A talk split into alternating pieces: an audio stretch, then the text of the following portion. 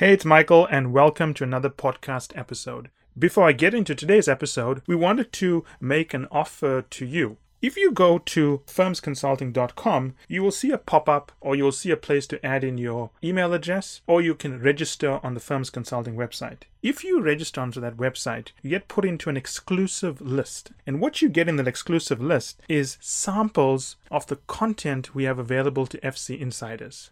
So, that said, I hope you enjoyed today's episode. A candidate from the Ross School of Business at the University of Ann Arbor, Michigan, sent me quite a few reminders asking me to put together a podcast talking about the Bain fit interview or you know personal experience interview format. And he wanted to know if there are any differences and how he should adjust his preparation from BCG and McKinsey for the Bain fit interview. This is not going to be such a long podcast, but there are some material differences in the way Bain conducts its fit interviews that I think candidates need to be aware of. And it really, you know, strikes at the core, at the heart of Bain and Company and why they're different from other firms. Those differences reflect in the way they conduct their fit interviews. And I think there are two significant differences. I think the first one is you look at the McKinsey PEI personal experience interview, you feel that you are under an interrogation. You're given a leadership question, and your job is to respond, and then they basically go through it like CSI detectives combing for clues, trying to understand exactly what was cause and effect, trying to pin you down to understand exactly what you did, why you did it, what were your motives, what was the person's reaction, how did it respond to their mood. I mean, it pretty much feels like a crime scene investigation. And it's difficult, I think, for many candidates to go through that. You are being interrogated. The candidate sits there, he can see that the interviewer is checking for plausibility in the story to make sure that the story really happened as opposed to just a really good story to test whether the candidate was aware of the political underpinnings, the mood in the room, to make sure the candidate understood what was at stake, how people reacted, why they reacted in a certain way. It's a difficult process, right? It's not a pleasant process, I would think, if you sat through a McKinsey or even a, some of those BCG fit interviews, you feel like you're being questioned at every single point. And in fact, you are being questioned at every single point. The technique McKinsey uses is called digging. They'll keep on digging until they find out what they are looking for. Now, one thing I must point out is while Bain uses a different approach by and large, it's not the same in every single office. So if you're listening to this podcast and you're, for example, interviewing at Bain Moscow and Bain Dubai, you are going to meet partners who are going to dig through things. If you're listening to this podcast and you're interviewing with Bain Singapore, the partners are going to be very different from the McKinsey approach. I think that you need to listen to this podcast and try to understand the profile of the office to which you are applying. Now, I'm talking to this podcast specifically for the US offices in the Northeast because they do follow a very different profile, and even in the Southwest, such as San Francisco and so on. So, the first thing, the first difference is that with Bain, it's not so much an interrogation.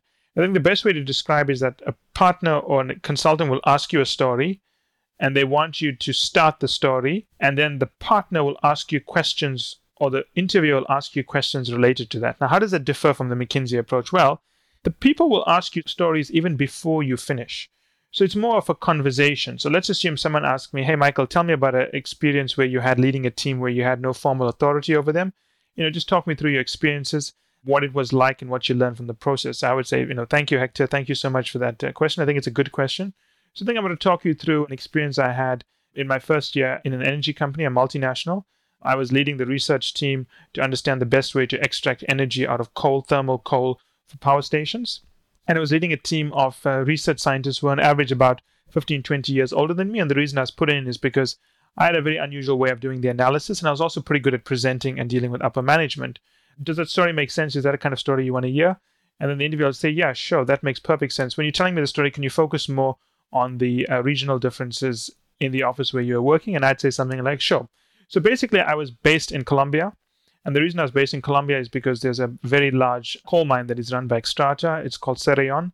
And Cerrejón is a new mine. It's regarded as one of the world's up and coming mine. And they have a very unusual type of coal base built out of anthracite, which, as you know, or as you may not know, locks in thermal energy. So it's very hard to extract coal at a low heating value. And obviously, the more you heat the coal to extract the value, you're actually using up energy to extract energy. So the net effect may not be as positive as you want it to be. So what we had to do was we had to find a way to extract the coal, basically break down the coal using chemicals and extract the anthracite before we started heating the coal, so we could use less heat. And the technique I developed, I developed it at university, it was an unusual technique. and the administrative staff and the chief scientist felt that I'd be a good person to lead the team, teach people new things, but also had a I was quite a determined person, quite energetic, and they felt that I'd bring some momentum to this office. So now where this differs from McKinsey and Bain is that McKinsey would let you continue till you get to the end, and they'll pepper you with questions. But Bain would stop you at different points and they'll ask you questions to guide the story. Now, that's the fundamental difference. Bain is going to guide the story as you go through it, while McKinsey is not going to guide the story. They're going to let you put your foot in it, and then they're going to let you try to extricate yourself.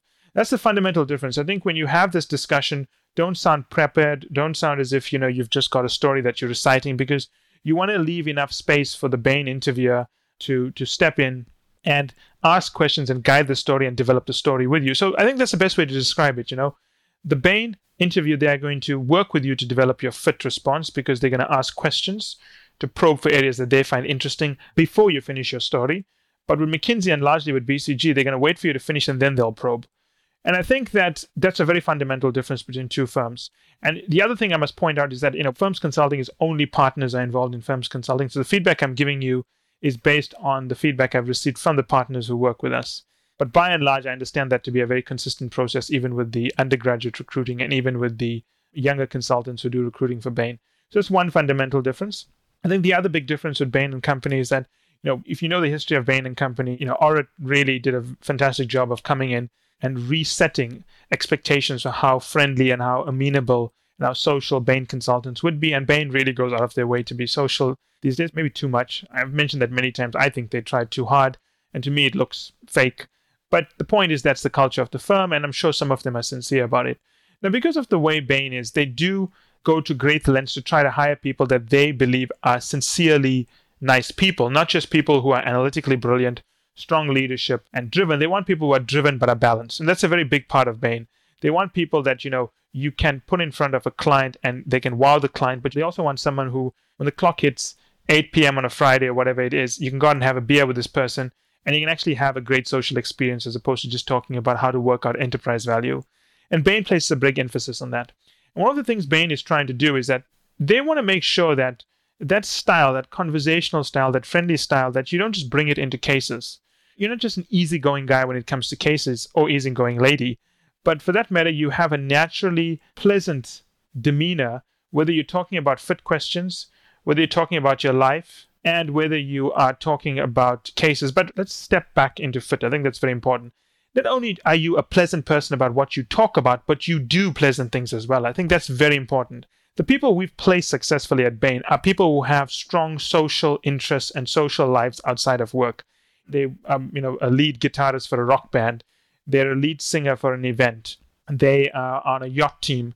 They've sailed around the world. So this is very important for Bain. You must not just be someone who looks sociable. You must be sociable in the sense that you must be able to cite specific incidences in the immediate present that shows that you are someone who's academically brilliant, but also is a fun guy to hang out with, a fun lady to hang out with. And that's very that's a key other difference with Bain. I'm looking at our database of people we've placed at Bain. And at Firms Consulting have had people who were Olympic athletes, Rhodes Scholars, MacArthur Foundation Fellows, and so on. But just looking at these Olympic athletes here, people who were in the Olympics 10 years, 6 years, 5 years ago, but have left it, they didn't play so well at Bain. But I've got someone here who was at the Paralympic team for the United States in this current year and got placed at Bain, right? So the key thing is that when you show you are sociable with Bain, you have to show something you are currently engaged in. It's not enough to say that, you know what, I was an athlete who used to jog five years ago or whatever it is. It's not going to cut it with them. They want to see that you're a guy who's going to be intense and committed to work and academia, but you're also someone that, you know what, you can have a brewski with. So, two fundamental differences with Bain. Let me recap them. The first one is that with McKinsey, you give your story and they interrogate you. With Bain, you give your story, but they ask questions or they want to ask questions to develop the story with you. It's a conversation, right? Very important. The second one with Bain is that when you talk about things that you do around leadership and so on, I think it's very important to show that you have a social life and you are doing something material, playing in a band, professional, semi professional sports. But the point is, don't tell me something like you like reading. I mean, you know, you can sit in a room and lock yourself for a weekend and read. That's not sociable. That's not someone who you want to spend time with talking to.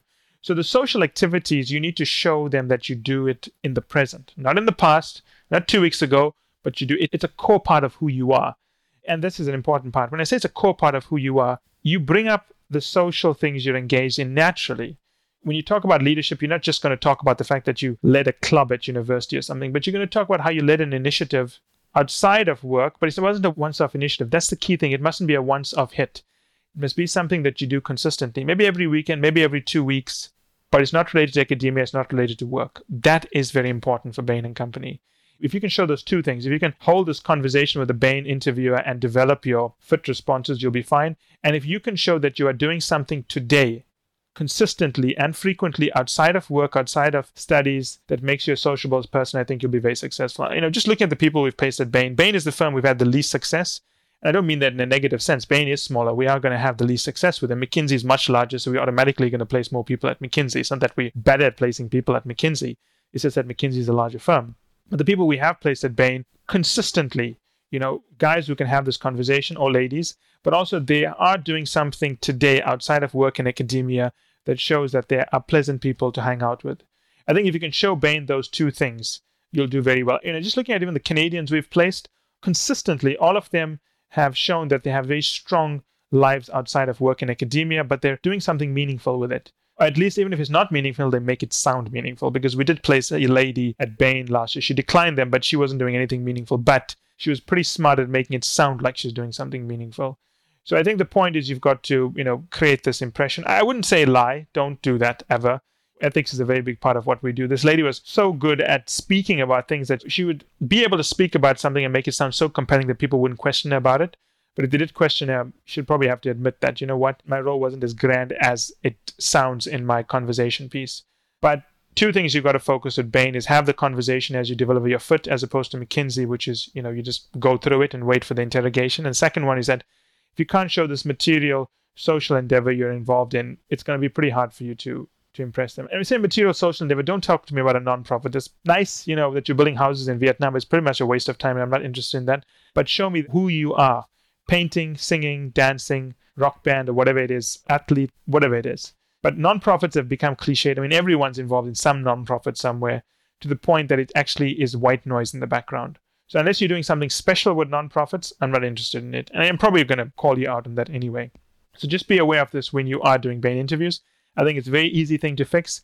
It's a very easy thing to adjust for, but it is unique to Bain. They want people who are balanced on all levels. I'm not saying that people are balanced at Bain on all levels, but that's the impression they create. And that's it for today's episode. I hope you enjoyed it as much as I enjoyed doing the episode. Finally, I want you to remember that the only way to get access to our special offers, the only way to get our special pricing, and the only way to get samples of our content is to join the list on firmsconsulting.com. It's the only way also to get access to our unique advanced content that we make available to insiders. So if you want to get a sneak peek of things, test it out, see what's in there, this is the place to go. And finally, I want to thank you again for making us one of the largest podcast channels around the world for careers and for the 2 million downloads and counting.